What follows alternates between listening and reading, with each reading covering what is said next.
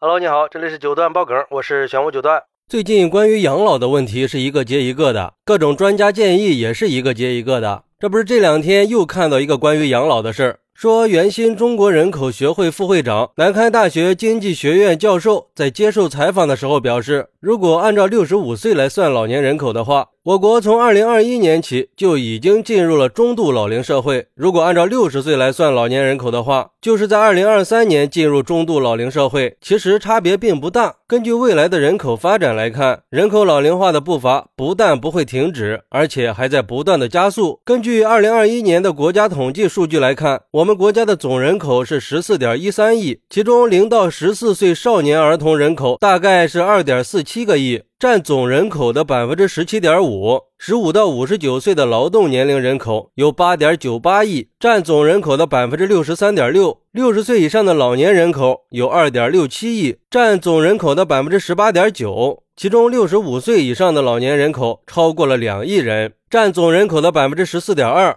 预计到二零二五年，六十岁以上的老年人口的数量会超过三个亿；到二零三三年，老年人口的数量会超过四个亿；到二零五四年，会达到最高峰值五点二个亿。换句话说，从现在到二十一世纪中叶，我们老年人口的数量基本上要翻一番。而另外一个衡量老龄化的指标是老年人口占总人口的比重。按照六十岁来算，二零二三年老年人口的比重会超过百分之二十，进入中度老龄社会；二零三五年会超过百分之三十，进入重度老龄社会；到二零五四年的时候会超过百分之四十，进入超级老龄社会。这样看来，人口老龄化在中国是一个非常严峻的问题。到那个时候，八零后、九零后就是最难的。首先是八零后、九零后是我们国家第一代独生子女，然后是八零后、九零后所对应的老年人。第一个是多，第二个是长寿，第三个是多代。他们的父辈、祖辈，甚至个别的曾祖辈依然健在，也就是说，他们还赶上了一个长寿的时代。哎，这仔细想想还真是呀，八零九零后还真是挺悲催的，啥改革都给碰上了。对于这个事儿，有网友就说了：“我已经决定放弃交养老保险了，只留个医保作为平时看病的保障。因为我算了一笔账，觉得这账算不过来呀。现在开始延迟退休了。对我一个九零年出生的人来说，六十五岁退休，按照平均年龄七十八岁来算，我只能领十三年的退休金，每个月不到两千块钱。”关键是那可是二零五五年呀，按照通货膨胀的速度，那个时候的两千块钱，谁知道能花多久啊？够不够吃饭的？关键是能不能活到领退休金还是两说，还不如买个稳妥一点的理财产品，四十年的收益也不少了。八零后、九零后这两届年轻人真的是太难了，高房价掏空了我们的一生，老了还要为养老去发愁。还有网友说，八零九零后确实很难，赶上了独生子女，赶上了自费上大学，赶上了扩招，赶上了不包分配，赶上了房价上涨，赶上了疫情，赶上了催生，还赶上了晚退休。在就业方面，还要面临三十五岁的中年门槛儿，这正是花钱的时候，没了养家的工作，真是历经了千辛万苦呀，简直就是唐僧取经的人生。